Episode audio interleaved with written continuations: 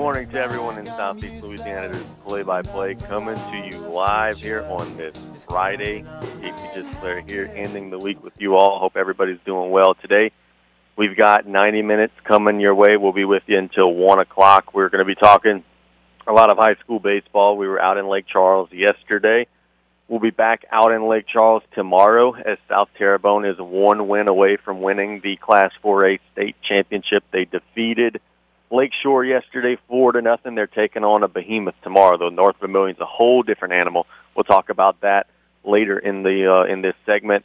In 15 minutes, we're going to go to South Lafourche High School baseball coach, Coach Chandler Guidroz. He's actually, I believe, en route to Lake Charles right now.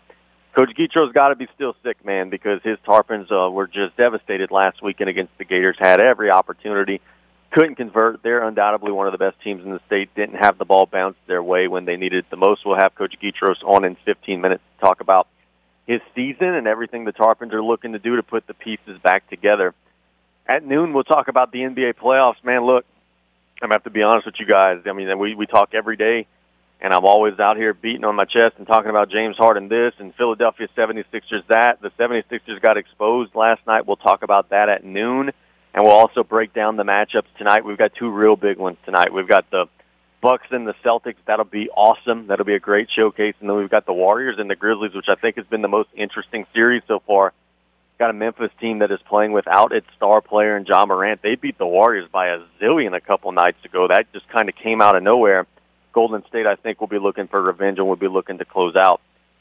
12:15, we've got Golden Meadow Middle School boys basketball coach and the director of the South Lafourche Flash, Coach Damien St. Pierre, will be joining us to talk about some of the things they're doing AAU-wise, and also we'll talk with Damien about NBA, uh, boxing, uh, the NFL schedule release, all those things. We talk with Damien every Friday and we're going to be chatting with him about all the things going on in the world of sports. And of course, it's Friday. You guys know we can't get out of a Friday show without making our weekend predictions. I've got a bunch of things that I'll be talking about in that segment at the bottom of the show. We're going to make some money together. We've been red hot. Uh, we're going to make some money together. I'll make give you some betting picks.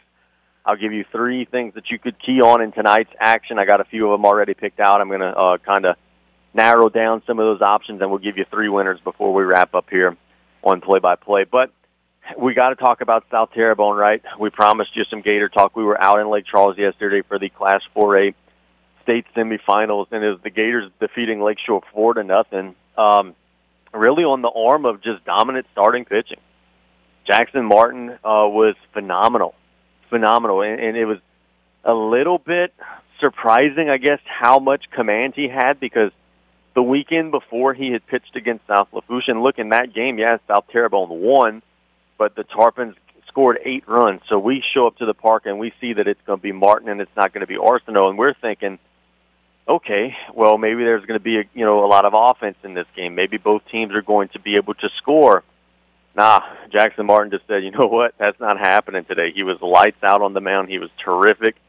He was throwing the first pitch for a strike to almost every batter, getting ahead. Look, he wasn't striking out a bunch of guys. Lakeshore was putting it in play but that's all you need to do because when you have the defense that South Terrebonne has, um, just put it in play. They're going to get themselves out. Last night, the Gators made two or three just ridiculously good defensive plays. I'm thinking of that play out in left field. Uh, for the folks that were there, they know exactly what I'm talking about. But for those who weren't, a line drive was hit out to left field in about, I think, the fifth or sixth inning and one of the Petrie boys, man, he just covered a lot of ground, chased it down, dove fully laid out, made the catch. It was an unbelievable catch. It's a catch that you won't even see often at the college or maybe even the professional ranks. But the Gators defense makes those types of plays, and that's why they're in the position that they're in now. South Terrebonne scored three runs in the third, scored one run in the sixth. That was their four runs for the game. And the runs that they scored were just traditional stereotypical South Terrebonne types of runs. You get a base hit, bunt the guy over, draw a walk, you know, take the extra bag on it. Like they just are very gritty, very scrappy, and they're playing their best baseball at the right time of the year. And now that sets the stage for them.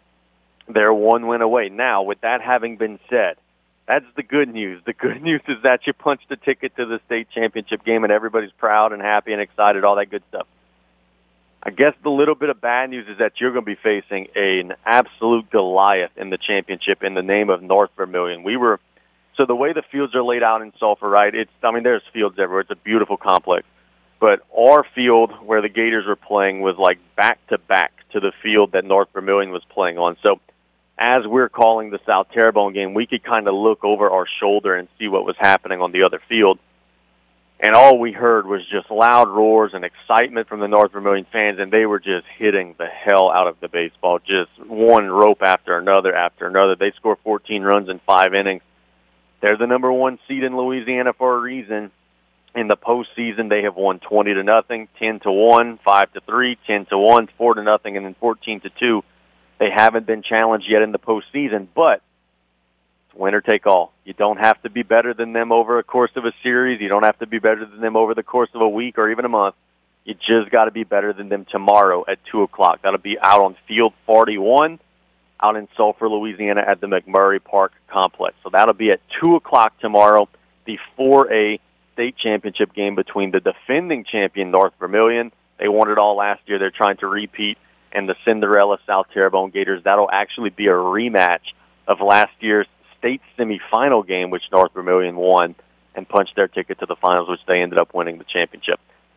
But, you know, we can't talk all about the Gators because right now we've got several local teams who are firmly in the mix in Division Two.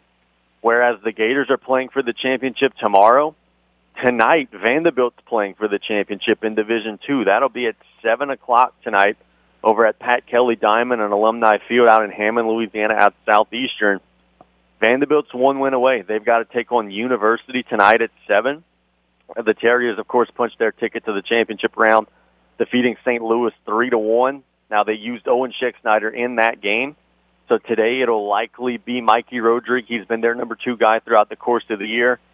Not sure what the pitching situation is going to be for University, but if you're Vanderbilt, you got to feel good about this, right? Because this is a University team that you've played three times this year already, and you beat them twice. Like you won two out of the three matchups with them, so you got to feel pretty good going in, uh, knowing that this is a team that you have some positive experience against. Those games, of course, were a long time ago. They were in March. Both teams have probably evolved a little bit since then, but the Terriers got to feel good knowing that they're facing an opponent that is not invincible, and by any stretch, it's a team that you have already beaten twice this season. So the Terriers will be trying to get that accomplished. That's out in Hammond. That'll be at seven o'clock tonight and hopefully Vanderbilt could bring that home. Now, in Division Four, the lone piece of bad news locally came in Division Four, where CCA falls last night in Shreveport. They lose ten to nine to uh, to Calvary Baptist. That was in the semifinals of Division Four. The Lions were behind big in the game. I think it was like seven to nothing or something like that. Then they came all the way back and tied the game but it was Calvary Baptist who ends up winning it late, scoring a 10 to 9 victory over CCA. Calvary Baptist now punches their ticket to the finals. They'll be playing a Ouachita Christian in Division Four. That'll be at 11 o'clock tomorrow. So we've told you about the local teams. Now let's just, you know, heck let's just break down all the brackets and tell you where everything stands. In 5A, it'll be St. Amant will be taking on West Monroe in the state championship game. You know, as we were leaving the South Terrebonne game, uh, the West Monroe fans were coming in because they were playing on the same field just right after the Gators. That was an army. West, Monroe looked like they were going to travel pretty heavy, and they get the win over Dutchtown last night, six to five. Santa Mount, oh, excuse me, St. Amant on the opposite field defeats the hometown team in Sulphur, so they win pretty much a road game, right? Like you're playing Sulphur at Sulphur, and they win ten to seven there. So it'll be St. Amant against West Monroe who will be uh, in in the 5A state championship game. We told you about 4A a minute ago. It'll be the Gators in North Vermilion. In 3A, we've got two local teams who will be playing for the championship. Two teams who are in the same district who will be playing for the championship. We've got Berwick who will be taking on Lutcher tomorrow for the state championship out in 3A. It's a shame, man. It's really a shame, and I don't like the way that this is being done. Sulphur has a big old complex. They got a million fields. There's so much going on, but they only like really use one or two of the fields. It's a shame that Berwick and Lutcher will be playing at the same time tomorrow as South Terrebonne, as I know there have been a lot of folks in the area who would have loved to have watched both games. But you know they're going to have to be doing the whole thing like we were doing yesterday, finding a seat and then turning around and then kind of peeking back and forth with the two teams playing at the same time. They will be playing one another tomorrow at two o'clock on Field 40, which is the field that the Gators were on yesterday, which is a, it's a beautiful field. But the field that South Terrebonne will be on, which is Field 41, is a much larger, bigger grandstand. Everybody's going to be covered up, larger press box, so the Gators will be at the nicer of the two fields, whereas Berwick and Lutcher will be playing over at Field 40. In Class 2A, we've got a state championship game today. It'll be Rose Pine taking on Doyle. That's out at Sulphur. 6 o'clock today, Rose Pine will be taking on Doyle.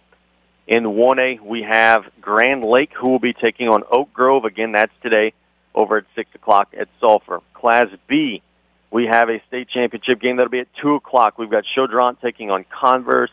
That'll be to decide the Class 2A state championship. And then Class C, also 2 o'clock today out in Sulphur, we have Hicks taking on Hornbeck. Division 1, we've got two finalists, and we've got one game to decide the champion tomorrow. Catholic of Baton Rouge will be taking on John Curtis. Catholic High beat Jesuit yesterday out in Hammond, and John Curtis defeated Brother Martin. We told you about Division Two with Vanderbilt taking on University. Division Three, St. Thomas Aquinas will be taking on St. Charles Catholic. St. Thomas Aquinas beat Episcopal nine to nothing. They'll be taking on St. Charles, who beat Notre Dame four to one. We told you about Division Four with CCA. So our last bracket, Division Five, we've got Claiborne Christian, who will be going to the championship game. They'll be playing today out in Hammond against Grace Christian, who defeated Country Day eight to seven. So look, this is our last show before the weekend, but on Monday, man, we're going to have tons and tons and tons of recap. What are people saying about the Magic Hands True Shiatsu Neck and Back Massager by True Medic? Hi, I'm meteorologist Jim Rinaldi. You may recognize me as the voice of your weathercast from time to time.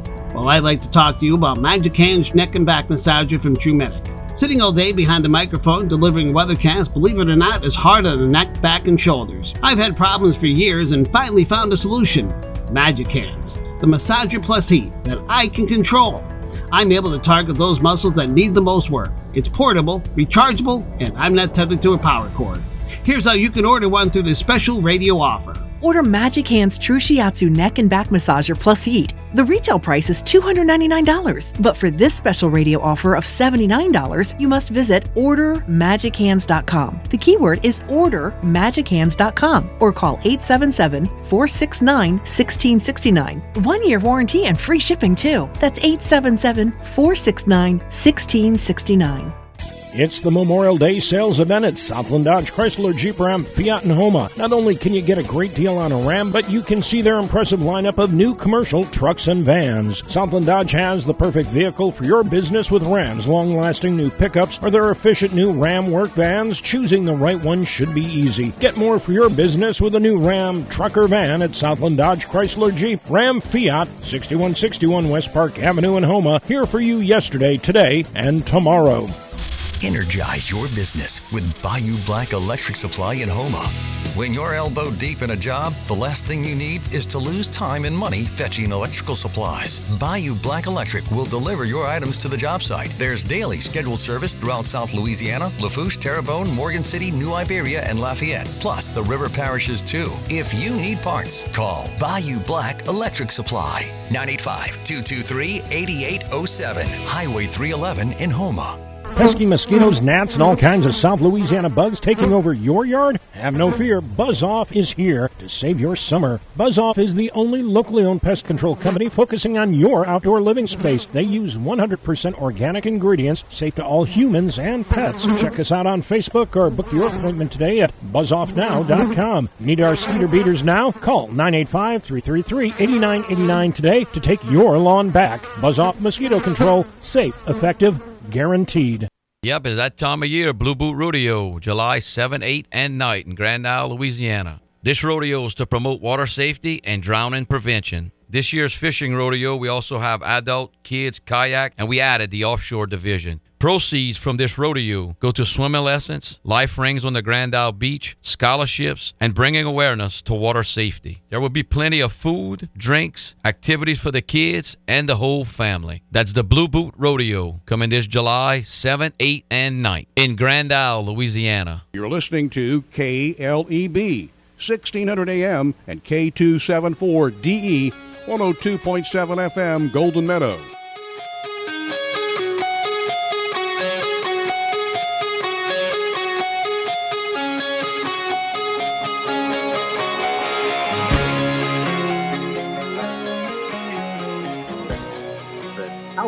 Where we're doing this show today, but it is play by play. Hope everybody is doing well. We go to the phone lines here. We have South Lafourche baseball coach, Coach Chandler Guidroz, who's on the line. Coach Guidroz, good morning, my friend. How are you? Hey, Casey, doing great. Buddy, uh, I got to tell you, uh, I know you guys are still hurt because I'm still hurt. It stinks that you guys are not out in Sulphur this weekend playing. What's the last week been like? I'm sure there's been some rough times, but also at the end of the day, I'm sure you guys are also realizing and understanding, hey, man, even though it came up short, it was one heck of a year. Yeah, man. Uh, look, a great season, but I'm not going to lie to you. Uh, what happened last Saturday will stick with me for the rest of my career. It's just not something you get over easily. You know, it's uh, it wasn't just that we had a great season. You know, this this was a four year run with this senior group where uh, whenever they were freshmen, uh, Coach Rav and I, because he literally kept me under his wing and kept me involved in every decision. We knew that we didn't really have that deep of a uh, team in 2019, and we saw what this freshman class had, and we picked a couple of them and said, "All right, these are the guys that we're going to build around." Uh, guys like Deuce Sheremy and Darren Ducey and, and those type of guys, Hunter Conley, and uh, you know took our lumps with them as freshmen, and it was really a four-year development to, to get to the level we are.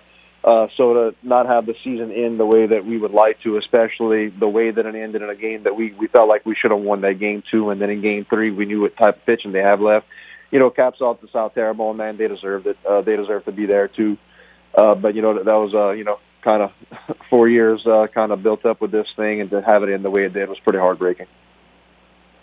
And you know, Coach, and, and, and you know, at the end of the day, the brackets fall however they fall, and, and there's nothing you guys can do about that. But what I think is the most painful thing, and look, this may sound like sour grapes, and if it does to anybody, I, I, I'm sorry, because I don't know any other way to say it. I'm out at Sulphur yesterday, and I'm watching at least two teams in the semifinals yesterday who are not as good as you guys are. know, I'm watching North DeSoto, and I'm thinking, like, no disrespect to them, but, like, I think the Tarpons should take these guys. I'm watching Lakeshore yesterday, and again, no disrespect to them, they earned their spot there, and I'm thinking the Tarpons could beat these guys. Like, I think you guys lost in the quarterfinals, but were unquestionably one of the top four teams in the state, and that probably makes it sting a little bit more. Yeah, it, it does. You know, and uh, you know, it, it's a culmination of things that happen over the course of a season. Uh, you know why you fall the way that you fall, and why uh, you know South Terrebonne's not the 15th best team in Class 4A. I can guarantee you that. Uh, but uh, look, th- there was a time during the season where I thought we were the best team in Class 4A. That that stretch uh, from the beginning of district to right around once we had uh, wrapped up that Vanderbilt series. I don't. I mean, you look at scores, you look at common opponents, you look at the way that we were playing, the way that we were dominating. I'd find it hard to, you know, find a team that was playing better in the state of Louisiana. And uh, you know, baseball's like that. You know, if if you could bottle it up, and you know, everybody says you want to peak at the right time, peak at the right time. Well, what the hell? It's not like you're to tell you kids stop playing so good right now so we can play good later. You know, you, you try to build and build on it. And uh, in baseball, it's just kind of hard to keep that momentum up throughout a 35, 40 game season. But no, uh, I think that if you look at it, uh, you know, I went back and watched the two games yesterday, and it kind of, like you say, makes you sick to your stomach because you know that uh, you're as good or better than some of the teams playing there. But uh, but you know, you're not. So you tip your cap off to the team that beat you. You pull for them. Uh, you lick your wounds a little bit. The sun rises tomorrow, and uh, you know you try to get back after it in whatever phase of life you're moving into. This is going to be a big off season for you all because you got a lot of starting positions up for grabs next season, and that's going to mean that swampland's going to be big, and everything that you guys are trying to do in the weight room is going to be big. Like talk about that because you know it's easy to say, okay, well this last season was great, but there's a long way before next spring. But really, there's not. Like you guys got to get back at it, and the swampland season should be big for you all to try to get those reps for those younger players. Like you guys are going to be right back on the grind here in just the next couple of weeks. Yeah, look, it's uh, it's going to be something where I, I think we definitely have talented players in our program. But like uh, I was talking about earlier, after the 2018 season where we lose that class with the Blake O'Gall, Austin Cantrell, we had Jelby Sherman as the only guy that had ever seen a pitch on the varsity level. So that summer was very important for us to get those guys up to speed, see the varsity pitching. And look, dude, it's the same situation back then as we are now. You know, back then we had a, I was actually the JV coach back then, and I think we went like 11 and two with guys like Evan Guidros, Austin Danos, and it was just about getting those guys caught up to speed and seeing the speed of the game because it's a it's a night and day difference between JV and varsity. The speed of the velocity of the pitchers, the uh, catcher pop times, uh, the way the guys move for balls, it, it all just speeds up. So it's very important this summer that we get our guys acclimated to that speed uh, because it's a talented group. I believe our final record was nine and two this season, and two games that we lost, uh, we ended up avenging our loss to Vanderbilt, and our JV loss against Covington was one where we made five errors in the first inning. You know, so uh, and we lost a one-run game. So uh, there's definitely talent in this group. Uh, we could definitely compete with these kids that we have coming up. It's just that the depth that we had last season is, is just not going to be there. It may never be there again, quite frankly, for the next 20, 25 years that I plan on being here. Uh, there's a reason that we call in this group the best group in South Lafourche history. It's not to knock on our kids coming up. It's that you know 55 teams before didn't do what this group did either. So it's no shame. Uh, it's just the depth of talent that we had this past season and the depth that played varsity baseball it's something unlike I've ever been a part of. So this uh, this summer is very important for us to get our kids caught up to speed with the game, uh, find depth, especially in the pitching rotation. And uh, look, I, I, I'm pretty confident. I've been telling the kids all season how much I like that group. I think we'll definitely be competitive with this group. Uh, I don't think we'll be able to duplicate eight, 19, 20 home runs like we just did this season, but there's different ways to win baseball games besides the long ball game. Uh, so it's going to be about finding the approach that we want uh, building a culture of winning. I know a lot of summers that uh, you've covered us, Casey. It's been more of we get as many guys experience as possible. No, we got to get these guys up to speed and finding a lineup that's going to win baseball games. So that's going to be our focus this summer. So, talk to me, coach, about um, you know your schedule. You guys are moving to one round of district play and you know you guys are uh, going to be adding a district team, so it's going to be one extra district opponent, but you're going to only be playing the one round. So that means you guys are going to likely have to schedule more non-district games. Like, do you add a tournament, or do you play more midweek games? Like, how do you offset that difference? Yeah, right now we uh, we switched a couple of things. We're definitely getting out of that John Curtis tournament uh, week three. Instead of going to Riverdale's tournament week two, we're actually going to play a three-game series at Northlake Christian next year in Covington. And uh, we're adding uh, teams like I believe this morning we just added Riverdale to the schedule, HL Bourgeois, Houma Christian, Covenant Christian. Uh, you know, just some some teams that just to get as many games as you can. And uh, with this district, I mean, I don't know if you stopped and looked at it and realized, you know, it's uh, three teams that are playing for state titles this weekend are going to be in our district next year. That's absurd, man. That's it, and we were the district champions the past two years, and we're not one of them. So that shows you the depth in our district uh, so uh, we feel that with one round of district, we'll be able to get all the power points we need. That's kind of why we uh, we did it like this, and that way it gave flexibility for other teams to go try to get wins outside of the district, or for uh, teams on the top end to go get uh, bigger PowerPoint games. Uh, I think it's going to work out great, but it's uh, it's really just about finding teams that. Right now, we only have like four or five home games on the schedule as far as teams that I can find willing to come here, as far as the new ones that we've added. So uh, what I'm doing, I'm going to be looking toward the New Orleans area, some of those 5A schools in the New Orleans area to come down here and play, and uh, and then go from there. What do you tell? What did you, you tell Jacob Kirall? And what I mean by that is like he's going to be such a big part of what you are doing next year. He was such a big part of what you all did this year. And his last outing on the mound was was a not very good outing. And I know that he takes it hard, but that's just the type of kid he is. He has so much pride in what he does what do you tell him to let him know, like, hey, you got to wash that away because you're going to be a big, big part of what we're doing? Yeah, and I mean, we put our arms around Jacob right after that happened. And in baseball, you can never pin a loss on on a guy or anything like that. He had a bad outing. We had uh, Deuce had a bad outing the Friday. Uh, but those are the guys that deserve to be in those spots. You know, you you ride or die with the guys that got you there. Uh, so they absolutely deserve to be in those spots. Uh, sometimes things happen. You know, and uh, the biggest thing that we try to get Jacob to understand is that he threw three outs in that inning to get us out of there. You know, we had the fly ball, uh, we had a bunt that we should have been able to uh, get an out on, and we had a ground ball to third base that we should have been able to get an out on, and it, it didn't happen. He did enough. It wasn't his best, but he did enough for us to win that game, and we got to make plays behind our guy. Um, you know, everyone was frustrated uh, with the situation. Everybody was sickened over it. But uh, you know, you got to go with the guys that got, got you there, and Jacob is the guy that got us there. He absolutely deserved to be on the mound in that spot, and he is going to be the big, uh, you know, cornerstone piece of our program next year. Uh, it's about keeping him up, man. That guy, you know, he's uh, he's right away. He's back to football one Monday, man. It's about keeping him upbeat, keeping him busy. I called him the night after it happened and just talked to him, and it, he just he was just trying to kind of put it past him and stop thinking about it. You know, the second he left the park, that's all that was on his mind. But uh, you just need to know that he's loved. We know we know what kind of player he is, what he's capable of, and I think you're going to see some great things from number 11 next year. Happy to hear that he's taking that well. Tell me about that, man, because you know it is spring football time, and you're out there with the football team uh, as an assistant coach. How are the Dolphins working on the football field, man? I know that they're kind of almost in the same boat as you all baseball-wise, in that replacing a lot of starters and you know, you don't want to say starting new, but have a lot of guys who are going to be on the field who have, don't have a whole lot of varsity experience. How's that been so far? Oh, actually, Casey, Coach Young has been gracious enough to give me the spring off, uh, just coming off of a long season and letting me concentrate on scheduling and getting our summer program ready. Uh, but talking to the other coaches about how practice is going, man, they have a lot of things that they uh, they've been seeing that they love. I know a couple of the uh, young running backs or guys that are coming back have looked fantastic. They're excited about that. Uh, you know, and like you say, it's both sports are going through the same thing. Basketball is going to go through the same thing. I mean, this senior class in all sports is going to go down as one of the top senior classes in the history of our school. Uh, just great people, great kids, great athletes, and it's going to be tough to replace them. So I think we're all in the same boat, uh, but we're all in it together. I think next year you're going to see a lot more multi-sport athletes. I know a lot of my baseball guys are going to be playing football this year more than in previous years.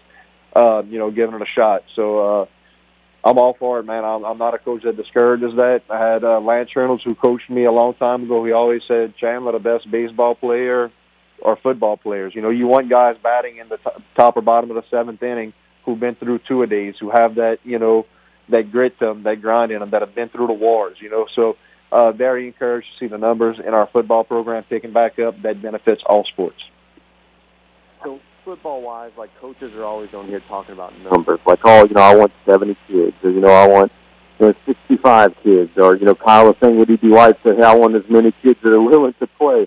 Baseball's a little bit different because you know you can't pack you know 80 kids into a dugout, so sometimes you know you got to do cuts or whatever it may be. But is there an ideal number? Is there a sweet spot of like, okay, I want to keep this many kids in the program, and if so, what's that number? Uh, I think last year uh, we had our numbers a little bit too inflated. It had a lot to do with having a big senior class, and uh, you know, not too many of our freshmen or uh, freshmen. I'm sorry, sophomores or juniors actually got bumped up to that varsity level. So we left with a JV team where we're trying to get 18, 19 guys reps, and that that's hard to live with, you know.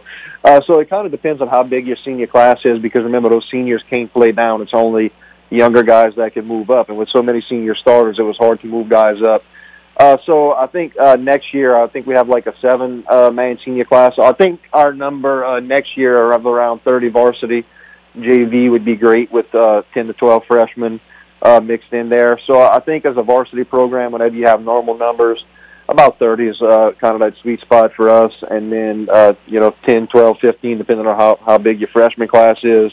We're very blessed to have a lot of coaches, a lot of volunteer coaches that were able to coach all these kids and get them work uh, but as far as game reps, we really want that JV and varsity level to be guys that are on the field and not a whole lot of guys sitting the bench for both games. Yeah, that makes a lot of sense. It's very well said. Coach, in terms of, you know, coaches always say, you know, when you're replacing a great starter or whenever you're having a, you know, a, another season coming off of a great season, coaches always talk about the challenge of, you know, instead of trying to, you know, live up to what that previous player or that previous team did, you know, make your own identity, make your own mark. You know, be who you are instead of trying to be what that other person was.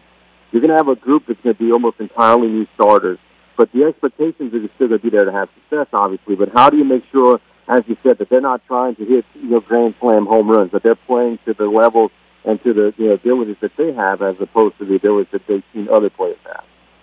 Yeah, and look, it's about uh, you know forming your own identity with that group, and we're going to be able to find it out real early on next season. Um, you know, and really into the summer is where we're going to really see a lot of it. And it's for the guys not to put any unjust pressure on themselves. The pressure is going to be there no matter what. And it's for us, us as coaches to, you know, let them know exactly and be very specific as far as what's expected of them. It's going to be a different style, uh, but, you know, these kids have been told their whole uh, their whole uh, high school career that man, well, once that uh that 22 class graduates, it's going to be tough for South Lafourche to be what they were. So you know, our theme as uh, players and coaches is going to be to prove them wrong. Uh, we're going to probably get shirts made, prove them wrong. You either prove them right or you prove them wrong. We got to rise to the occasion to keep this program to the standard that we set it at. Very good. Well, look, my friend, thank you so much for the time. time. Be, Be careful on that road out to Lake Charles tomorrow, bro. We'll see you there. All right, man. Yep, I'm taking off at uh, 2:30 today. As soon as school bell is over, I'm going to go try to catch the 1A and 2A games, and uh, we'll see you out there tomorrow, brother. All right, take care, man. That is Coach Chandler Guidroz doing A wonderful job as Always. Look, man, South Lafourche is young. They're going to have a lot of players that are going to not have a whole lot of experience, but they're going to be in good hands. They've got a great coaching staff, and they're going to be, you know, playing in a brutally tough district. There's no easy outs when you're facing, you know, South Terrebonne, who's got Jackson Martin and Logan Mallard back. There's no easy outs when you're facing Vanderbilt and Lutcher and all the great programs in that district. But I think they'll be in contention. Um, let's catch a break when we get back. We'll talk about the NBA playoffs. We had one team go out last night. That was my 76ers. I'm going to lament that and whine and cry over the air for the next 15 to 20 minutes. So bear with me. You're listening to Play by Play. We'll be right back after this. And at 12:15, we'll have Damien St. Pierre. It's the Memorial Day sales event at Southland Dodge Chrysler Jeep Ram Fiat and Houma. Not only can you get a great deal on a Ram, but you can see their impressive lineup of new commercial trucks and vans. Southland Dodge has the perfect vehicle for your business with Ram's long-lasting new pickups or their efficient new Ram work vans. Choosing the right one should be easy. Get more for your business with a new Ram truck or van at Southland Dodge Chrysler Jeep Ram Fiat, 6161 West Park Avenue in Houma. Here for you yesterday, today, and tomorrow. Hello, friends and family. Taylor Griffin here, back again to talk about Dufresne Building Materials. Did you know that we have a new updated online order system called Dufresne Easy Buy? Come see us at DufresneLumber.com to check it out and get you started with a free quote. We now have eight convenient locations to serve you, which include Cutoff, Thibodaux, Luling, Belchase, Arabi, Slidell, Gulfport, and Grand Isle. And no matter how big we grow as a company, we promise to keep that local family business feel and welcome you with a smile. So come give the local guys a try and experience the Dufresne difference. Pesky mosquitoes, gnats, and all kinds of South Louisiana bugs taking over your yard? Have no fear, Buzz Off is here to save your summer. Buzz Off is the only locally owned pest control company focusing on your outdoor living space. They use 100% organic ingredients, safe to all humans and pets. Check us out on Facebook or book your appointment today at buzzoffnow.com. Need our cedar beaters now? Call 985 333 8989 today to take your lawn back. Buzz Off Mosquito Control, safe, effective, guaranteed. Yep, it's that time of year, Blue Boot Rodeo, July 7, 8, and night in Grand Isle, Louisiana. This rodeo is to promote water safety and drowning prevention. This year's activities for the rodeo on Friday, we have DJ Frozen. We also have a cornhole tournament, followed by shorts in December. Saturday, we have bingo and mimosas. DJ Frozen again. Rough and ready, we have our awards, a live auction, and closing it out, we have junior lacrosse from 8 to 11. That's the Blue Boot Rodeo coming this July 7, 8, and 9 in Grand Isle, Louisiana.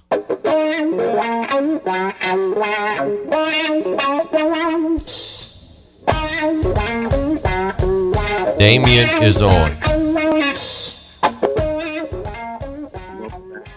by play here on 102.7 and 1600 AM. We, I, correct, we we have Damien on, on the line? Yes. Oh, okay. Yeah. All right, well, we'll go to Damien St. Pierre here on this segment of Play by Play. Steve, good morning, my friend. How are you? Hey, Case, I could I could barely hear you, man. I don't know if we're having some connection issues, but I could, I could hear you, but barely. Okay, yeah, we're we're doing the show. I heard truck. Man, I heard, we'll I heard the great so we wanted to talk about the NBA playoffs last night. My 76ers go out 99 to 90 to the Miami Heat. And look, dude, this is hard for me to admit, and I'll do a whole segment on this in the next segment of the show. My dude James Harden looks lost, man. He can't get into the lanes. He's struggling to score. And even when Philadelphia needed his offense, they couldn't get anything from him last night. That was kind of painful for me to watch. No, he Casey just being honest, man. He looked like he quit out there. Um, it didn't look like he was getting much help, and Jimmy Butler was giving pretty much everybody in that building the absolute business. He uh, he was ready to he was ready to close it out last night. He was ready to tell everybody that how better he was than Tobias Harris, and he had he had himself a night defensively and and uh, and offensively. So let's talk about the other game that was last night, and, and because this Dallas and Phoenix thing is hard for me to figure out. Because on one hand, like I'm thinking to myself, okay, Phoenix is much better than Dallas. They're a championship contender. Dallas is just kind of a team that is very reliant on one player. Luka Doncic is scoring and getting triple doubles and everything. But on the flip side to that, like when Dallas wins, they're beating the brakes off of them. Last night they blew Phoenix out. Now it's going to Game Seven. And if I'm a Suns fan, I'm worried because when you're facing Doncic in a one-game situation, he may go for 55 in Game Seven, and then guess what? You're going home. Like the Dallas, I don't think is as good as Phoenix, but in a one-game situation, they're scary as hell because Doncic is capable of doing anything out there. I don't know what's going on in that series. You and I, we didn't even talk about that last week because I, I just believe that both of us thought that the series was completely over with. And then we're talking this week, and we're going to Game Seven. I just don't think the Suns play enough defense, especially last night. We talked a lot last week about teams just kind of getting in there and maybe going through the flow of games and hoping to win at the end. But by the end, you're down 20. There was a blowout last night, and you know Luka kind of took over, and you got uh, Dinwiddie hitting shots. You, um, it's just they're getting the Mavs are getting some support from a lot of other players that they don't normally, and I think it might have might have hit the Suns maybe a little unexpectedly. And then the Suns are going really, really deep into their roster. Last night, uh, you pull out uh, Biyombo Bismack for 14 minutes. I just, it's it's a it, the the Mavs are definitely trending in the right direction, and I'm, I'm actually going to favor them in that one game situation because if Luka gets in his role and you can't stop him, there's nobody on that Suns roster that could actually that could even slow him down when he's rolling. So, you know, last Friday, I'll give you props, man, because we were talking about Boston and Milwaukee, and we were talking about okay, Milwaukee won game one in a blowout, then Boston won game two in a blowout.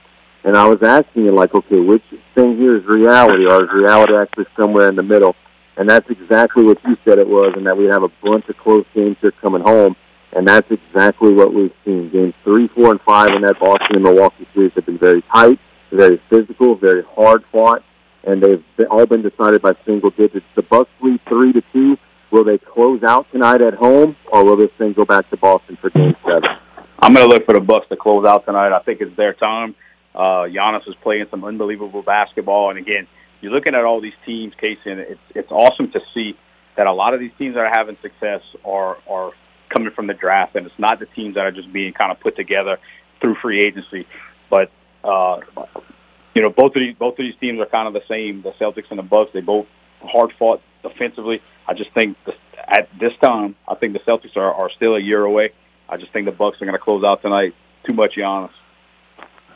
Yeah, I agree with that. Um, the the Grizzlies, man, the Grizzlies are a tough like team to figure out because they got Ja Morant. He's scoring forty and forty five points and getting triple doubles, but when he's not in the lineup, they're just as good. They were like nineteen and five or something like that without him during the season.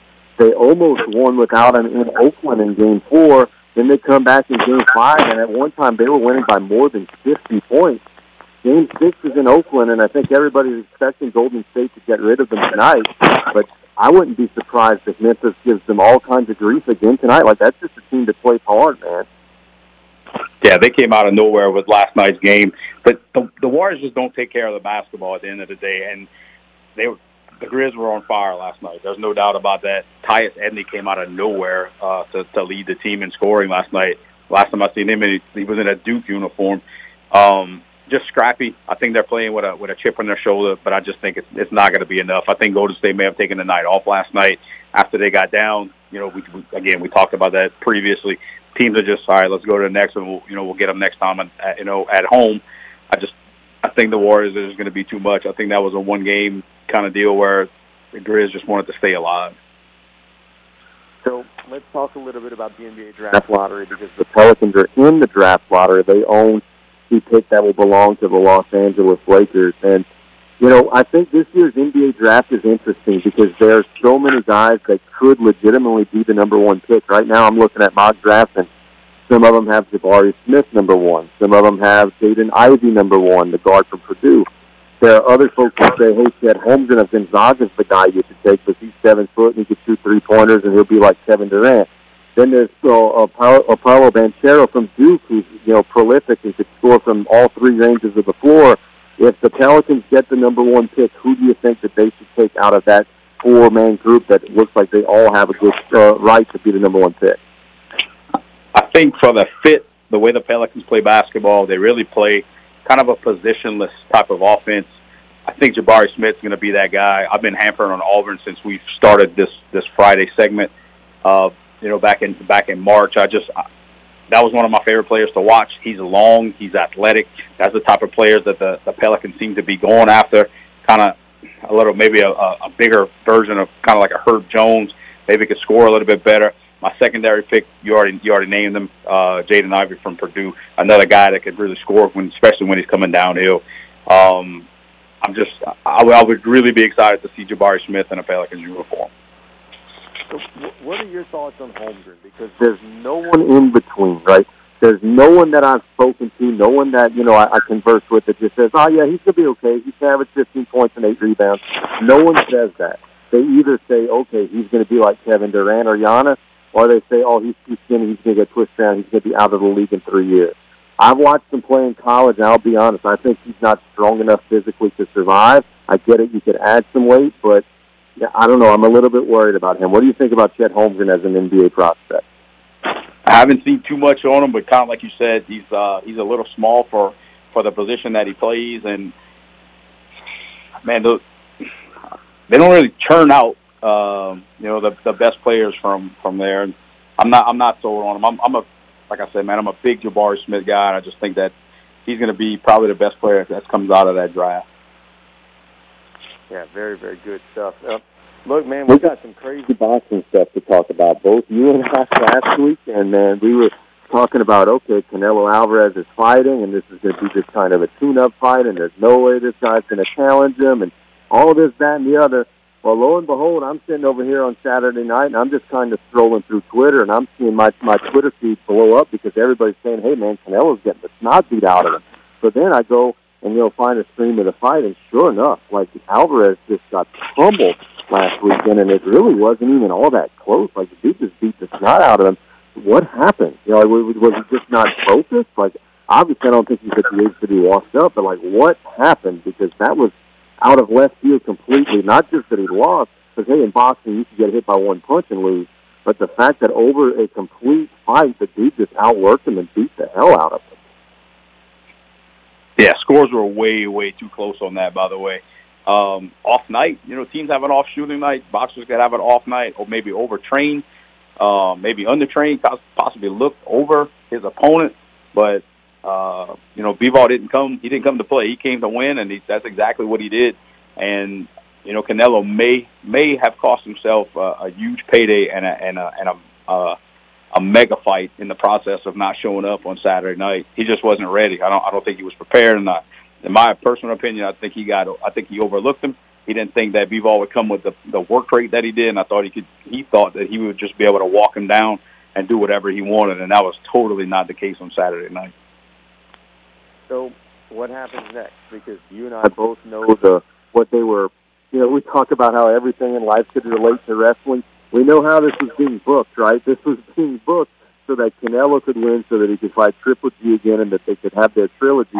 Now, is that still going to happen, or does he have to have a rematch with the guy who just beat him next? Like, where does where do we go from here? And, and, you know, what's kind of the next steps now that the plans have kind of got thrown in disarray a little bit? You know, some some guys are not judged by their record and judging by their wins and losses. And I think Canelo has that stardom that it doesn't matter that people are going to come watch him fight no matter what.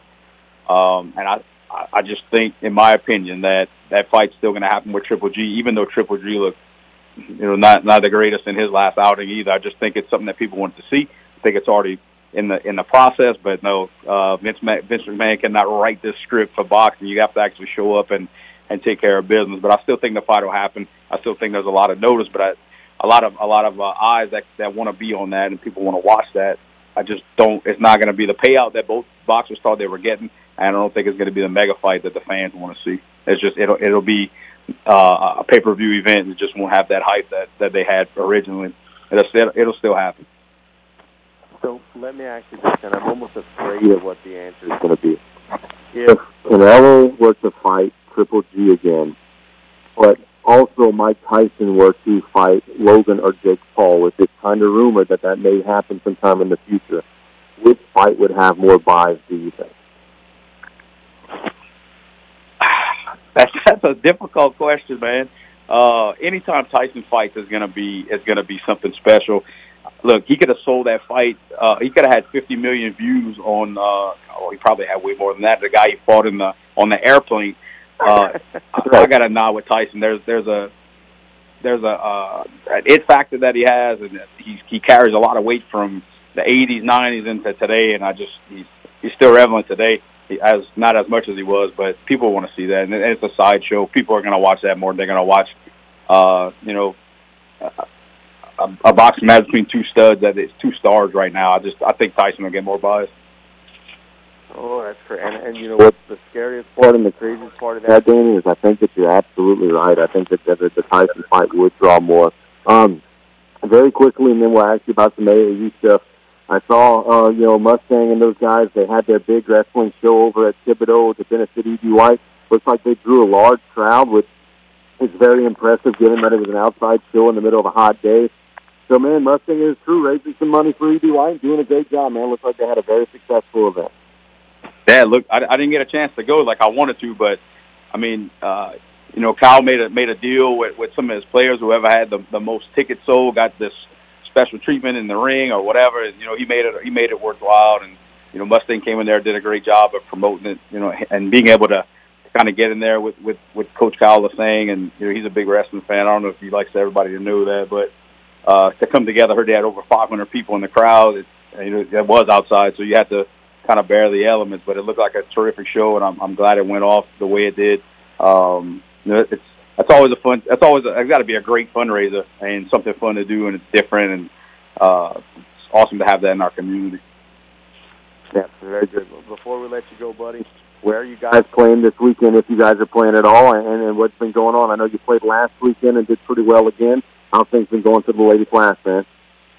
It's going well. Um, our, our sixth grade team still undefeated. Our fifth grade team took their first loss last week to a very talented team. Uh, we went two and one on the day we played some really good basketball. Sometimes I just have to sit there and watch and manage the game. And I was talking to a couple parents about that. It's a, it's fun to watch and it's fun to be a part of, and it's fun to see all that work that those girls put in. Um, you know, just be able to show that off. And it, uh, multiple coaches and multiple parents from other squads come and tell me, Coach, how do you do what you do? And I said, it's not nothing to do with me. It's all to do with the girls' hard work ethic, listening, and and just loving the game and wanting to play.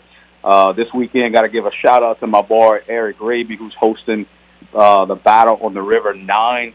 Over 50, we got 55 teams in uh, in six different gyms in the Baton Rouge area at Thrive Academy. I believe that's where he coaches, and then also playing at Brusly High. We have our fifth grade girls playing at uh, tomorrow. Got two games tomorrow in the bracket. Our sixth grade girls playing tomorrow, two games in the bracket. We'll be there bright and early at 8:15 and then uh, we'll close out the day throughout the afternoon to go into the bracket play on Sunday. Always a great time with Coach Eric Raby. He treats uh, treats the Flash very well, and uh, as, well as he does everybody else. He does a great job, and that's why he gets so much support on that.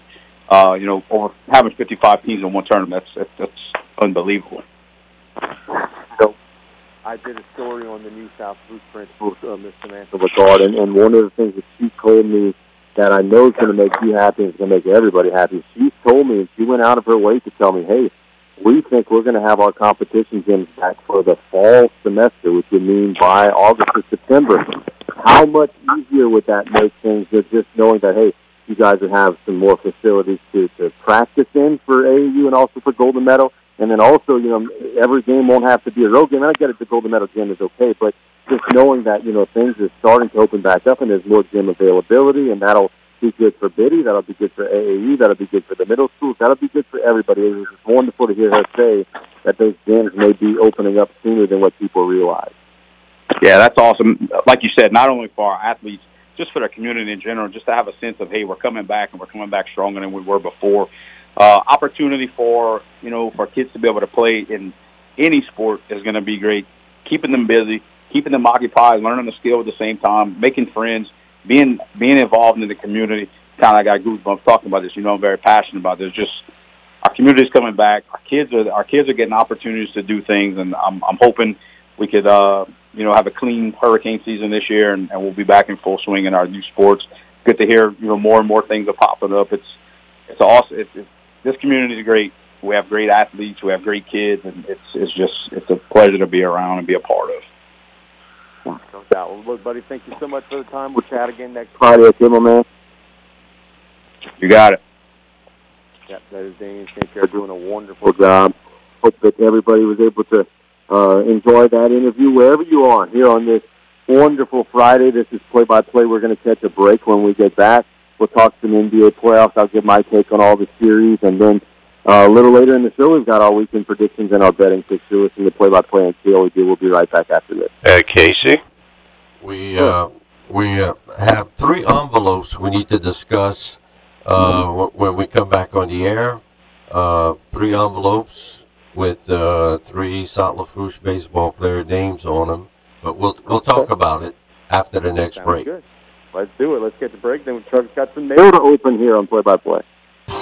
Hey, Mike Davis here. Looking for your next new vehicle? Come check us out at Golden Motors. Price is priority. Come place your very own order or choose what is in stock or coming in. Many 2022 Silverado trucks and SUVs to choose from. New vehicles are here on the way. Chevy, find new roads. And if you're looking for that slightly pre owned or any make and model vehicle, we have it in our huge selection, or don't see it, we can get it. Just stop by on the back road and cut off, or call us at 985 325 1000. Did you or your loved ones go without this hurricane season? Well, this year, go with Industrial Power Systems, your only local power generation professional serving Lafourche for over 18 years. We offer sales, service, installation, and maintenance on all major brands of residential, commercial, industrial, and marine generators for the most trusted brands in the industry. Generac, Kohler, Briggs & Stratton, Cummins Onan, and many more. Industrial Power Systems. Power is our middle name. Call us today at 632-1692 or come see us on the back road in Galliano. Some people just have a knack for being there when you need them the most. Like your third grade classmate who sticks up for you against that bully. The neighbor who gives you a jump start. And the friend who chases away that flock of geese at your outdoor wedding. Your State Farm agent has your back too, through good times and the not so good. And who's got your agent's back? State Farm, the company people have trusted for more than 90 years. We're here to help life go right. Call State Farm agent Ashley Barrios and cut off today at 985-632-0988. You have a pest control problem? Roundtree's Pest Control and Supplies has an experienced staff that can guide you with the products to use yourself for your home or business. They carry a full line of professional products for termites, mosquitoes, ants, wasps, fleas, bed bugs, mice and rats, or any other pest control needs you may have. That's Roundtree's Pest Control and Supplies. Call 985-475-3314. That's Roundtree's Pest Control and Supplies. 3T Oil Change is an efficient, quick loop service that offers oil changes for gas and diesel engines, brake tags, tire sales and services, engine and cabin air filters, bulb replacement, and wiper blades with the convenience of a drive through. No appointment necessary. 3T Oil Change on Main Street in Cutoff. Call 798 7401. Proud supporter of South Lafourche Sports. 3T Oil Change says, Go Tarpons!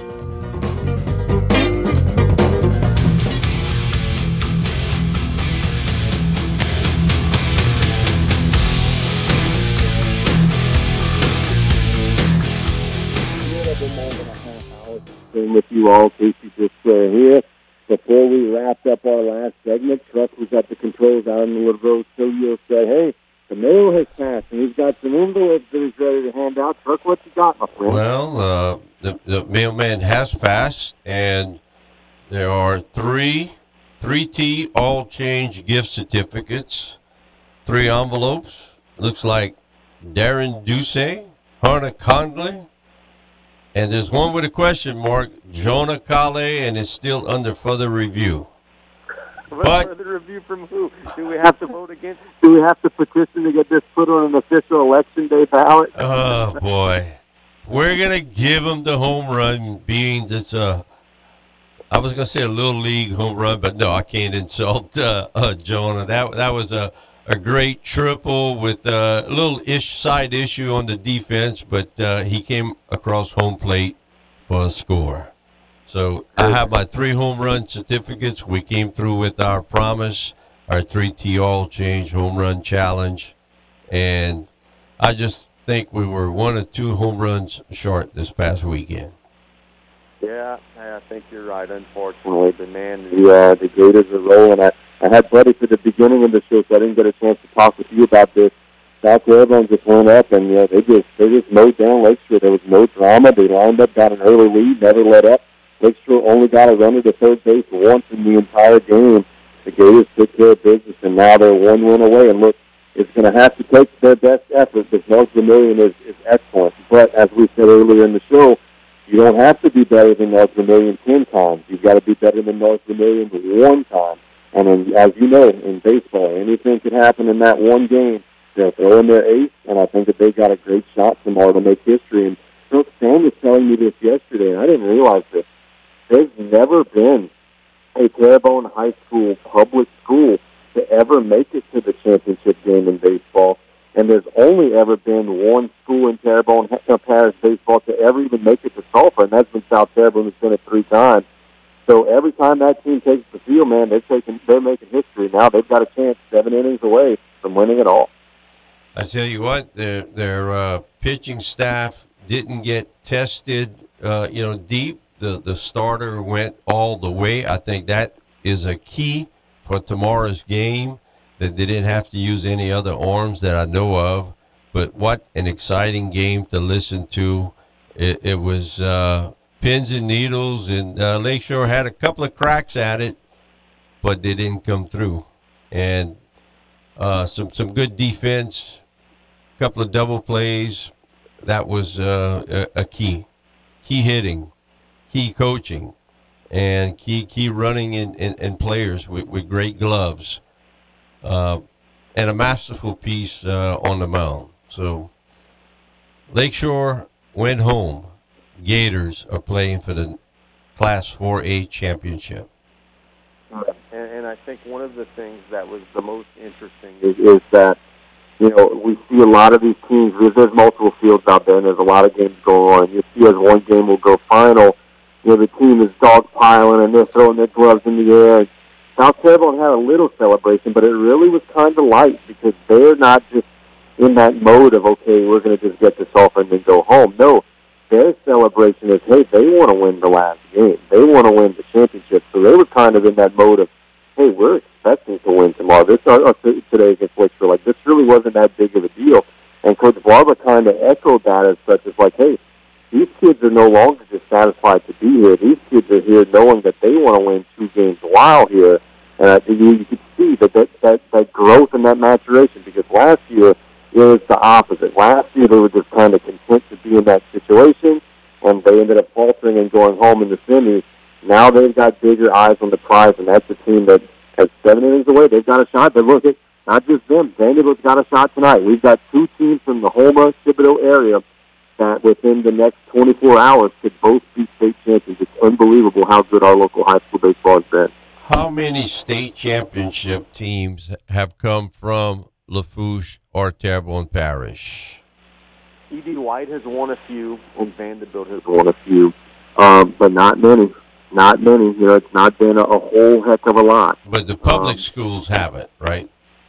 Not that I could recall. I don't think Thibodaux's or North Central's ever done it, or North South has not ever done it, and no one in Thib- and no one in Terrebonne Parish has ever done it. No one's ever wow. Terrebonne Parish has ever even been to Sulphur. So. Oh wow! So big game tomorrow. Let's give them a lot of support by either going to the game or tuning in. Uh, programming note: uh, We were supposed to have them on all three stations because uh, due to Nicholls State changing their entire weekend schedule, they played last night. They're playing tonight, and they are playing at one o'clock tomorrow afternoon. So the Gators uh, game uh, against North Vermilion will be on 102.7 and 1600 and on iTunes, uh, KLEB. Okay, very good. Yeah, we'll, we'll make sure that everybody knows that the Colonels are going to be over on the FM and that South Carolina will be over on the AM and 102.7. So that's very good.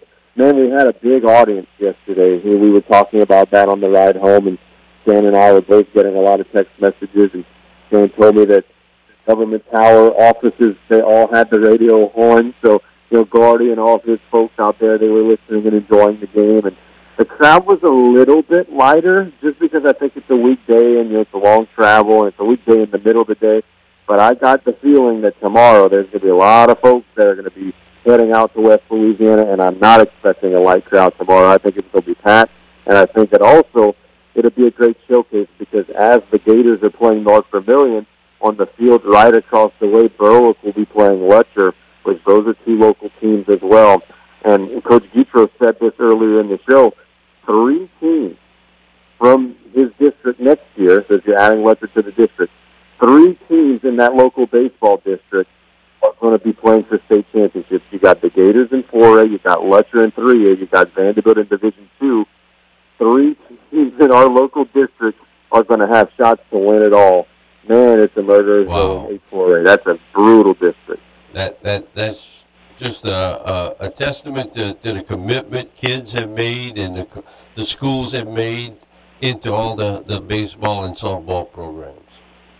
Yeah, yeah, there's no doubt about that. And look, they're playing at a younger age, and you know they're they're being taught the game the right way at a younger age, and it, it's just been wonderful to see. And I think that um, I think that we, we're going to have some champions. I think that the Terriers have as good a shot as anybody. They've got a great chance tonight. Think South Terrebonne with Arsenault in the mound has a great shot, and then obviously the Berwick or Lutcher, one of them is going to bring it home. So it's wonderful to see. And look, if you're on the fence about whether or not you want to make the trip or whatever it may be, if you're worried about the heat or whatever, there's big grandstands out there at the park. You're not going to have to be sitting out in the sun and everything like that. There's a nice shaded area and everything.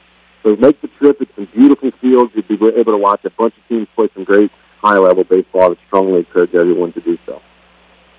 Well, it, weather should be fine. Uh, I don't know what the wind's going to be like. Uh, uh, I, did any of the balls ever fly out the park in in uh, either of the two games?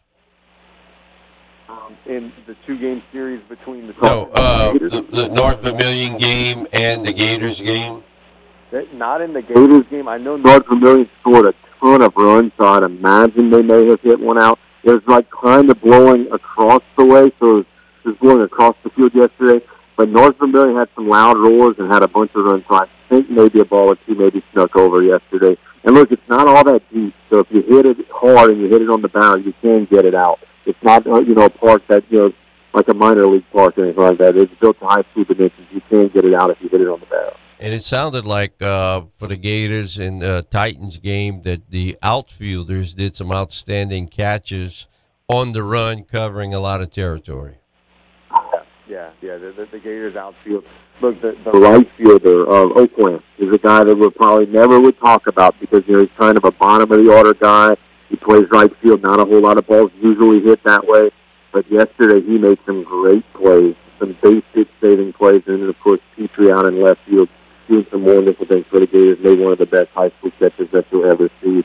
Um, the Gator defense has been a big story. It's certainly been a big story. It's one of the reasons why they are where they are. And you know, Coach Ravalia told me many years ago, you know, God rest his soul, he told me, hey, in high school, if you just don't beat yourself, you've got a chance. And the Gators don't commit errors. They make routine plays, and they do all the things necessary. And that's what got them to this point. Don't throw the ball around too much. There's no doubt about that. I think they made just one or two errors yesterday. So let's catch a break. When we get back, we'll make our weekend predictions. We've got some things that we're expecting to see. You're listening to Play by Play. We've got about 25 minutes to spend with you all. Darren Cayley Deal will be right back after this. Some people just have a knack for being there when you need them the most. Like your third grade classmate who sticks up for you against that bully. The neighbor who gives you a jump start. And the friend who chases away that flock of geese at your outdoor wedding. Your State Farm agent has your back too, through good times and the not so good. And who's got your agent's back?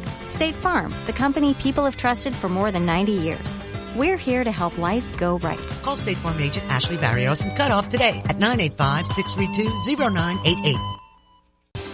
Hey, Mike Davis here. Looking for your next new vehicle? Come check us out at Golden Motors. Price is priority. Come place your very own order or choose what is in stock or coming in. Many 2022 Silverado trucks and SUVs to choose from. New vehicles are here on the way. Chevy, find new roads. And if you're looking for that slightly pre owned or any make and model vehicle, we have it in our huge selection, or don't see it, we can get it. Just stop by on the back road and cut off, or call us at 985 325 1000. Lady of the Sea Community Pharmacy staff are trained in finding the lowest cost available on your medication. Stop by with your prescriptions or medicine bottles and let one of us review your options with you. With two convenient locations to serve you, we're located in Rouse's Supermarket, Highway 3235 in Larose, or at Lady of the Sea Medical Clinic in Cutoff. Our staff available Monday through Friday from 8:30 a.m. to 7 p.m. and Saturdays 9 a.m. to 3 p.m. We treat you like family at Lady of the Sea. Did you or your loved ones go without this hurricane season? Well, this year, go with Industrial Power Systems, your only local power generation professional, serving Lafourche for over 18 years. We offer sales, service, installation, and maintenance on all major brands of residential, commercial, industrial, and marine generators for the most trusted brands in the industry. Generac, Kohler, Briggs & Stratton, Cummins Onan, and many more. Industrial Power Systems. Power is our middle name. Call us today at 632-1692 or come see us on the back road in Galliano. Advanced Eye Institute in Cutoff is your hometown eye care provider. Dr. Darby Chatson is here to serve the eye care needs of your entire family. Full service eye medical and vision services are provided in a friendly atmosphere. For the latest in designer frames to advancements in astigmatism and bifocal contact lenses. Call Advanced Eye Institute at 985 632 2884 for your appointment today or visit our website at visionsourceadvancedeyecutoff.com.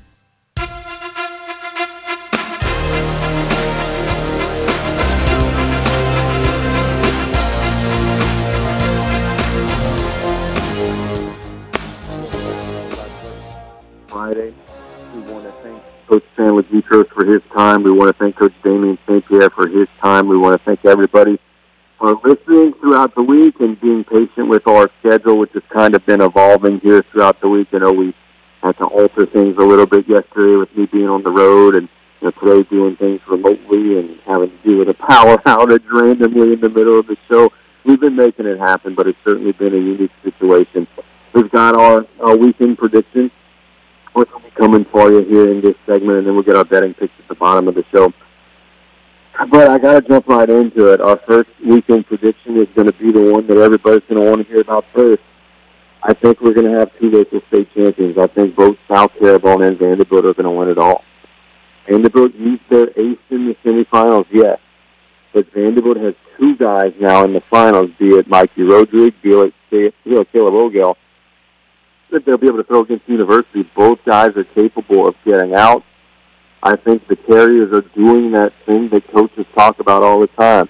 They're playing their best baseball at the right time of the year. Every baseball team has ebbs and flows and ups and downs. Every baseball team, I don't care who you are, they're going to lose two, three games in a row and be in a rut. If you go look at the Los Angeles Dodgers schedule at the end of the season, they'll have three or four times over the course of the year where they'll go four and six over ten games and they'll struggle. Every baseball team has that. The, tr- the trick and the challenge is to make sure you're playing your best when it matters the most. And Vanderbilt and South Terrebonne have both survived those lulls. The Terriers had a little lull in district where they struggled and you know lost a couple of games to you know South Lafourche and you know didn't play well in some non-district games. They got out of that, got to the other side, and they're playing excellent right now. South Terrebonne, the same thing. They were 0 6 in district play. And, you know, we were riding up to the game yesterday in Sulphur with their principal, and I, you know, we were both kind of agreeing and saying the same thing: is that, you know, it's easy to say, oh, they were one and six, and but they were playing great teams, and they were. There's no doubt they were playing great teams. They played Vanderbilt, Assumption, and South Lafourche, lost them all. They were 0 and six, but they also just weren't playing well either. And those, you know, they would have been in danger of losing to just about anybody that they would have played in those matchups. I mean, look, South Lafourche beat them eight to one and then twelve to two. That's deeper than oh, you're just playing a good team. That's just you're not playing well while playing a good team. But they got out of that rut and they got through to the other side. And both teams are playing their best. Both teams have adequate pitching. Both teams are going to have strong fan support. And I think that because of some of the issues that our community has faced with the storm and you know, everything of the sort, I think they've all just got a little bit of a chip on their shoulder. I think Arsenault's going to throw great for South Terrebonne. I think Rodriguez and Ogel, whoever it may be, is going to throw great for Vanderbilt. And I think both local teams are going to go out in their respective games. Vanderbilt tonight in Hammond, um, South Terrebonne tomorrow in Sulphur, and I think they're both going to win it all. I think that they're just playing and have that magical season mentality, I think they're both going to win it all. On second weekend prediction, I think the Phoenix Suns are going to destroy the Dallas Mavericks in Game Seven of that series. That'll be played over the weekend. I, I don't know what it is. Phoenix takes games off. They did it with the Pelicans. They're doing it to Dallas right now. Maybe it's because they're older. Maybe it's because you know they just got some apathy because they made it to the finals last year. I don't know what it is, but they have some games where they just don't bring it. But when they do bring it, they blow you out. They've beaten Dallas now several times in the series, lopsided. And I think in Game Seven, with all of the chips on the table, I think the Suns are going to take care of business, and I think they're going to do it decisively. But again, as I said when, when Damien was on and we were talking earlier in the show, if I'm a Suns fan, I'm sitting very uneasily right now because it's not a matter of who the best team is necessarily in a Game Seven. Sometimes it's a matter of which team has the best player in a Game Seven. And Dallas has Luka Doncic, who in any one game is capable of going for 50. And sometimes in the NBA, that one red hot player could lock you up and knock you out. So I think the Suns have a better team, but Dallas has the best star player, and that should make them nervous as we approach the game seven. Though I think Phoenix will take care of business. My third prediction: I think the Milwaukee Bucks are going to finish out the Boston Celtics this weekend, and I actually think they're going to do it tonight. And I agree 100% with what everything Damien said earlier when we had him on. Is that Boston just feels like they're a year away. They've been into some, you know, you know, some fights and some battles in the past. They just feel like they're a year away. Um, they, they, I don't know. It's something about the, the tandem of Tatum and Brown just kind of feels awkward. It's not an ideal fit.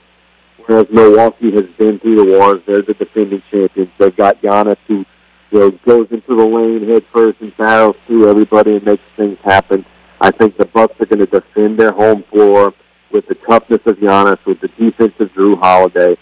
Man, how good is Jrue Holiday, by the way? He was with New Orleans, and I don't think anybody really appreciated him, and I'm kind of going off on a tangent here.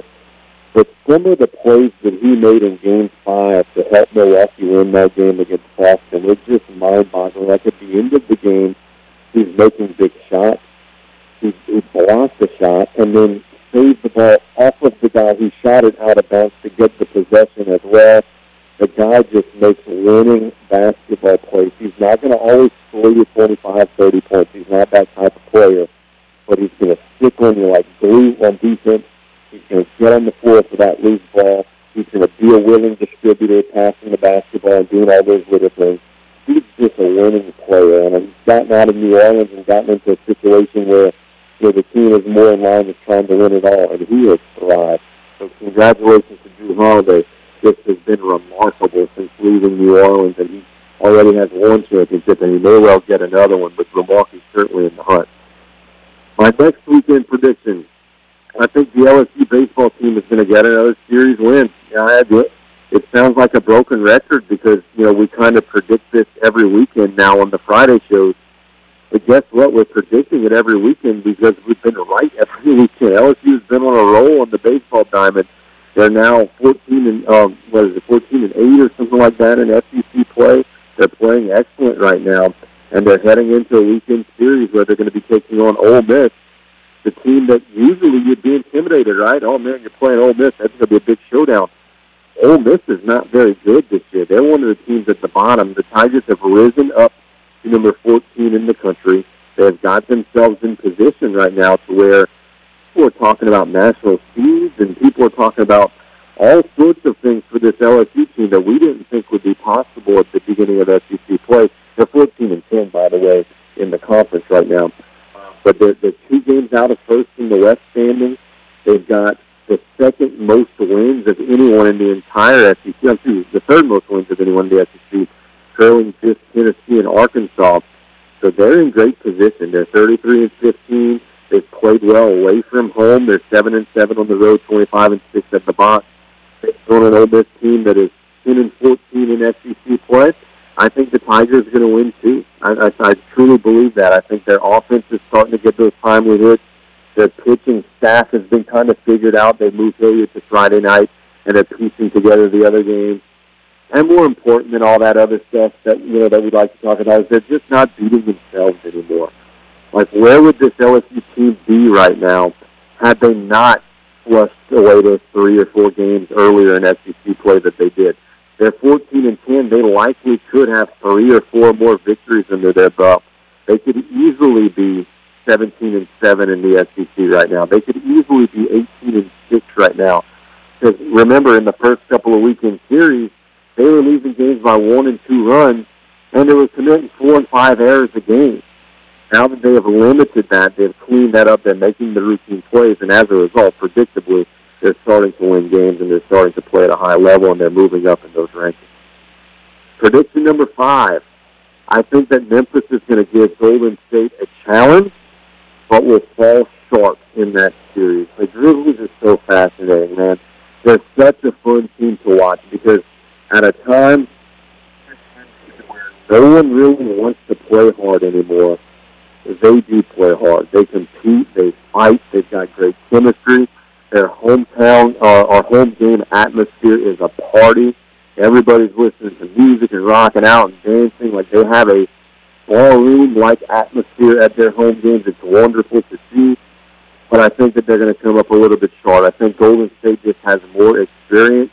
They have, I don't know if I'd even say more talent. But I think more experience is the better way to say it. I think that the combination of Curry, Thompson, and Green and all the battles that they have been through will get them through this series. But I think that this series also has served notice to the rest of the league is that Memphis is here. Memphis is not going anywhere, and they're going to be a team that you're going to have to contend with for the next decade because as long as they've got Ja Morant on that roster, they're going to have a chance. I think they also have a great coach. I think they've got a great core group around Ja Morant and a good front office that's spending their money wisely. I think this year won't be it for Memphis, but my goodness gracious, are they going to be good in the future? My last weekend prediction. I think that by the time we get to Monday, we're all going to be tired of hearing about the NFL schedule. The NFL schedules were released yesterday, and everybody's talking about, oh, this team's going to be playing that team on week three, and you know, Monday Night Football in week four will be this game and that game. I, I, you know, I think it's so interesting because in the NFL, year to year, things so much. Like last night, for instance, I'm looking through Twitter and I'm seeing a post by a Cowboys fan that I follow, and he's marking W's and L's next to every game, right? And he's got to figure out, oh, the Cowboys are going to be 12 and five. They're going to win this game. They're going to lose that game. They're going to win these two. They're going to lose that one. And I'm like, dude, you don't even know what this is going to look like. Like every year in the NFL, like who in their right mind last year would have thought that the Bengals would have made the Super Bowl? Who in their right mind a couple of years ago would have thought that Tampa Bay would have won the Super Bowl, even even with adding Tom Brady? No one thought that they would have been good enough to win it all. Much less, you know, last year the Bengals making it to the Super Bowl, and you know the the, the 49ers were close. No one saw that coming. So in the NFL, man, things happen that are so unexpected. We could try to make these predictions and we could try to make these forecasts and figure things out. But at the end of the day, it's like predicting the weather, right? No one really knows what's going to end up happening at the end of the day. So those are our weekend predictions. We'll revisit on Monday and see how we did. But I think that um, I think we've got some winners here, and I think that we're going to have some teams locally who will make us proud. And I think we've got some great basketball and uh, a college baseball as well ahead. After break, when we get back, it'll be our final break of the show. I'm going to give you some betting picks that I think are going to be winners, and then we'll wrap up today's show. Maybe looking at the headlines real quick. You're listening to Play by Play on KOAB. We'll be right back after this message from our sponsor. Pesky mosquitoes, gnats, and all kinds of South Louisiana bugs taking over your yard? Have no fear. Buzz Off is here to save your summer. Buzz Off is the only locally owned pest control company focusing on your outdoor living space. They use 100% organic ingredients, safe to all humans and pets. Check us out on Facebook or book your appointment today at buzzoffnow.com. Need our cedar beaters now? Call 985 333 8989 today to take your lawn back. Buzz Off Mosquito Control. Safe, effective, guaranteed. Some people just have a knack for being there when you need them the most. Like your third grade classmate who sticks up for you against that bully. The neighbor who gives you a jump start. And the friend who chases away that flock of geese at your outdoor wedding. Your State Farm agent has your back too, through good times and the not so good. And who's got your agent's back? State Farm, the company people have trusted for more than 90 years. We're here to help life go right. Call State Farm agent Ashley Barrios and cut off today at 985-632-0988. When you order curbside pickup on the new Rouse's shopping app, you pay the same price for groceries as in store. And you get free pickup on all orders $35 or more. Download the new Rouse's shopping app on the App Store or get it on Google Play. Place your order, choose your curbside pickup time, and your Rouse's Markets personal shopper will shop your order for you and load your groceries into your car. It's just that easy. Rouse's Markets feels like home. Energize your business with Bayou Black Electric Supply in Houma. When you're elbow deep in a job, the last thing you need is to lose time and money fetching electrical supplies. Bayou Black Electric will deliver your items to the job site. There's daily scheduled service throughout South Louisiana, Lafourche, Terrebonne, Morgan City, New Iberia, and Lafayette, plus the river parishes too. If you need parts, call Bayou Black Electric Supply. 985 223 8807, Highway 311 in Houma. Home health services in South Lafourche are vital right now. Look no further than Lady of the Sea Home Health. For the sick, the elderly, and the homebound, our caring staff makes each day a little brighter, a little better. With quality health care and warm, genuine support, you and your loved ones are the most comfortable, content, and independent in your own home. Speak to your physician today about home health services from Lady of the Sea. Call 985 632 6900 for more information. Quality health care locally for you.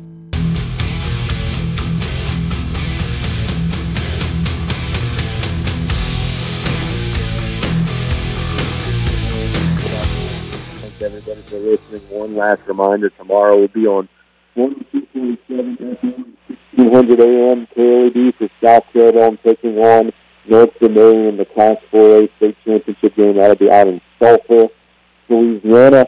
Been asked many times, and, and you know, I'll answer it again. As a lot of folks say, "Hey, Sulphur, where is that at?" That's just outside of Lake Charles. It's about five to ten miles outside of Lake Charles, so it's out in West Louisiana, Southwest Louisiana. The Will be taking on North Vermilion, trying to win it all. Now, we're at the bottom of the show here, so that means we've got to give you some betting picks. Three things that we like today in the world of sports. The first one I'll lead off with is a Major League Baseball game. I like today the New York Mets to cover the run line against the Seattle Mariners. Um, so that means that you need the Mets to win by more than a run to be successful.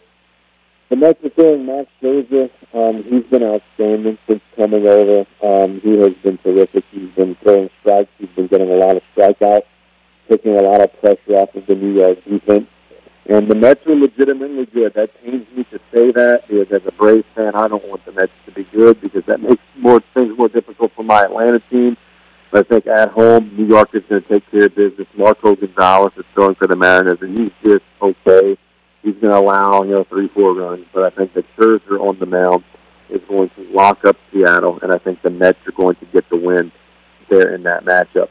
The next one that I got here for you is going to be uh, let's go with this one. I like the Giants today to go on the road and defeat the Cardinals, covering the money line. So we're not betting run line here. We're going money line for the Giants beating the Cardinals. The Giants are minus one twenty favorite, meaning that you bet basically win basically what you bet if if they win. So if you bet five bucks, you'll get back like four fifty or something like that. So the Giants are going to be favored slightly against the Cardinals. Logan Webb is on the mound for San Francisco. He's been terrific. He's a very good pitcher. The Cardinals are throwing Jordan here. He's a flamethrower. He throws a hundred, and yeah, he gets a lot of strikeouts. But he also uses a lot of pitches because there's so much swing and miss. There's not a lot of contact, which means that he has to throw a lot of pitches to get his out.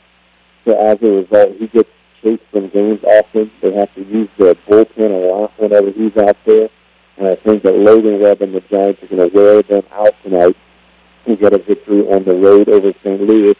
And what's actually a game of two contenders. Both of those teams are pretty good. But we think that the Giants are actually going to get the win in that one. And the last one comes from the world of the NBA playoffs, where I like the, the Grizzlies to close out. You know, I like the Grizzlies to close out. I think they're going to take care of business at home tonight. I said the Grizzlies. I meant to say the Bucks. I'm sorry, y'all. Let me let me start that over. I like the Bucks to close out tonight. I'm looking at the Grizzlies and the Warriors uh, game story, but I meant to say the Bucks. I like the Bucks to close out tonight against the Boston Celtics. They're a one-point favorite, meaning that you're basically just betting on who you think is going to win the game, right? So I think that Milwaukee's going to defend their home floor. They're up three to two in the series. I think they're going to close out Boston tonight and punch their ticket to the next round. They don't want to have to go back to Boston. They don't want to have to have a game seven. So I think they're going to take care of business and they're going to make things happen in that one. So, a couple of headlines, and then we'll get out of here. We got about oh two three minutes left. Um, ESPN.com reports that Kyrie Irving is likely to get his shoe deal extended with Nike after some of the issues that Kyrie had this past season. Um, you know, not taking his COVID vaccine and missing half of the season. Nike, Nike apparently was a little nervous about that. They're not going to extend his shoe contract. Joel Embiid of the Philadelphia 76ers was critical of his teammate James Harden after the 76ers lost to the Miami Heat to be eliminated last night. Look, man, I wanted to touch on this a little more in this show, but we just kind of got sidetracked. We had a busy show booked, and I'll talk about this maybe more next week. Joel Embiid's right. It's hard for me to say this. It's hard for me to admit this because I'm the biggest James Harden fan that I know. Like I follow him based on whatever team he's on. Like that becomes my new favorite team. I was a Rockets guy, and I went to Brooklyn with him. I went to the 76ers with him. I'm on game 76ers lanyard right now as we speak because of James Harden. But Joel Embiid is right. Harden didn't play well enough for the 76ers to have a chance in this playoff. And at 32 years old, is this a matter of age? I don't know. I don't. I tend to think not because we see NBA guys play deep into their 30s. Is this a matter of conditioning? I'll be honest. Harden looks a little thick. He looks a little bigger than what he used to. He looks kind of chunky, to be honest with you. Is this a matter of injury? He had the big hamstring injury last year. They really didn't have much of an off season. Came back, just started playing again. Harden said after the game, "Look, I've got to get my body right. I've got to, you know, get myself back into shape." Yes, you do, because whatever you were doing this year in the postseason is not something that you could do going forward. Because man, it was brutal to watch. He was struggling to get into the lane, struggling to score, and when Philadelphia needed him most, he wasn't able to accelerate his game. So Harden's got to up the ante there. And then one more headline, then we'll get out of here. Los Angeles Dodgers pitcher Clayton Kershaw is going to miss a start after going on the injured list. Kershaw has been often injured throughout his career. He has inflammation in his right SI joint, which is the base of the, which is, it connects the base of the spine to the hip bone. So a lower body, you know, like back injury for Kershaw, who has battled some back issues throughout his career. We hope that this doesn't sideline him for the long haul because he's been excellent this season. He owns an ERA below two for a Dodgers pitching staff. Look, we talk about the Dodgers offense, and with good reason. They've got Mookie Betts and Freddie Freeman and Justin Turner and Muncy and all these great hitters. The Dodgers pitching staff this year, so far in the season, is doing historically well. They're only allowing like one or two runs a game on average. They're striking out more batters than what we've ever seen in the modern era. So their pitching has been incredible, and they're going to need Kershaw to stay healthy to keep that going. So we're going to put a pin in it right here. Thanks to everybody for listening. It's been a wild week. We're going to start to kind of get back into a more normal routine next week. We're going to be with the Gators tomorrow. Hopefully they'll bring home the championship. We want to wish the best of luck to Vanderbilt tonight out in Hammond. We want to congratulate CCA on a great season. Their season ended last night. You've been listening to Play by Play. This is Casey Disco wishing you all a great weekend. Stay dry, stay safe, and God bless you and your family. We'll be back Monday here. Have a great weekend, everybody.